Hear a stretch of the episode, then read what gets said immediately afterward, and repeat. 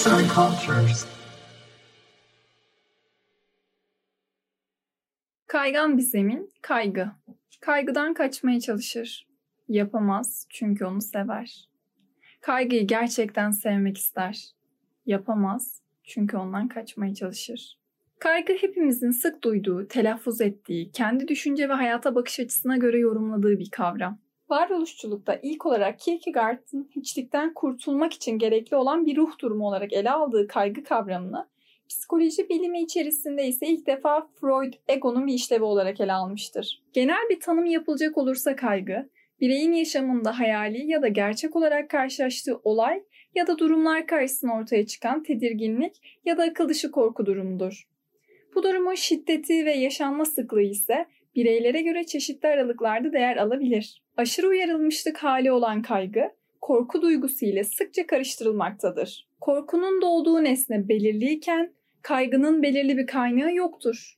Korku kısa süreli ve şiddetli yaşanırken kaygı ise uzun süreye yayılır. Kaygının temel bileşenleri endişeli, rahatsız edici düşünceler ve hisler, bedensel tepkiler ve davranış değişiklikleridir.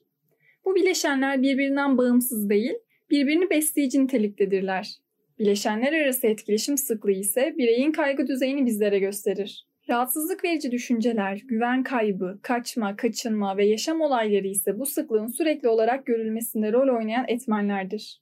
Kaygı, düzeyi normal olduğu zaman insanın işlevselliğine katkıda bulunan güdüleyici bir özellik gösterir. Bir bozukluk olarak görülmesi için hiç olmaması ya da aşırı düzeyde olması gerekir. Ruhsal bozuklukların tanısal ve istatistiksel el kitabında yani DSM-5'te kaygı bozuklukları, yaygın kaygı bozuklukları, panik bozukluğu, fobik bozukluklar, ayrılma kaygısı bozukluğu, seçici konuşmazlık, maddenin, ilacın yol açtığı kaygı bozukluğu, başka bir sağlık durumuna bağlı kaygı bozukluğu şeklinde sınıflandırılmaktadır. Kişi aşırı kaygılı olması durumunda kötü bir şey olacakmış gibi hisseder ve alt sınıflamalarında belirtilen çeşitli fizyolojik belirtiler gösterir. Anksiyete olarak da adlandırılan kaygı bozuklukları bireyin gündelik yaşamını olumsuz yönde etkiler, işlevselliğinde azalmaya sebep olur. Kaygı bozukluğu yaşayan bireylere halk arasında evhamlı, vesveseli gibi yakıştırmalarda bulunmaktadır. Ama unutulmamalıdır ki bu bireylerin zihin yükü fazladır ve ruhları yorgundur. Fiziksel yaralanmalar olduğu gibi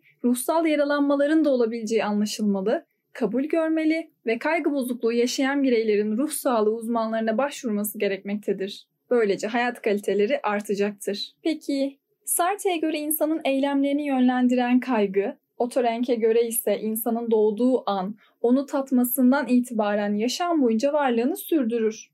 Öyleyse sizce nedir kaygı? Yazan Hilal Melike Duran, seslendiren Esra Yılmaz.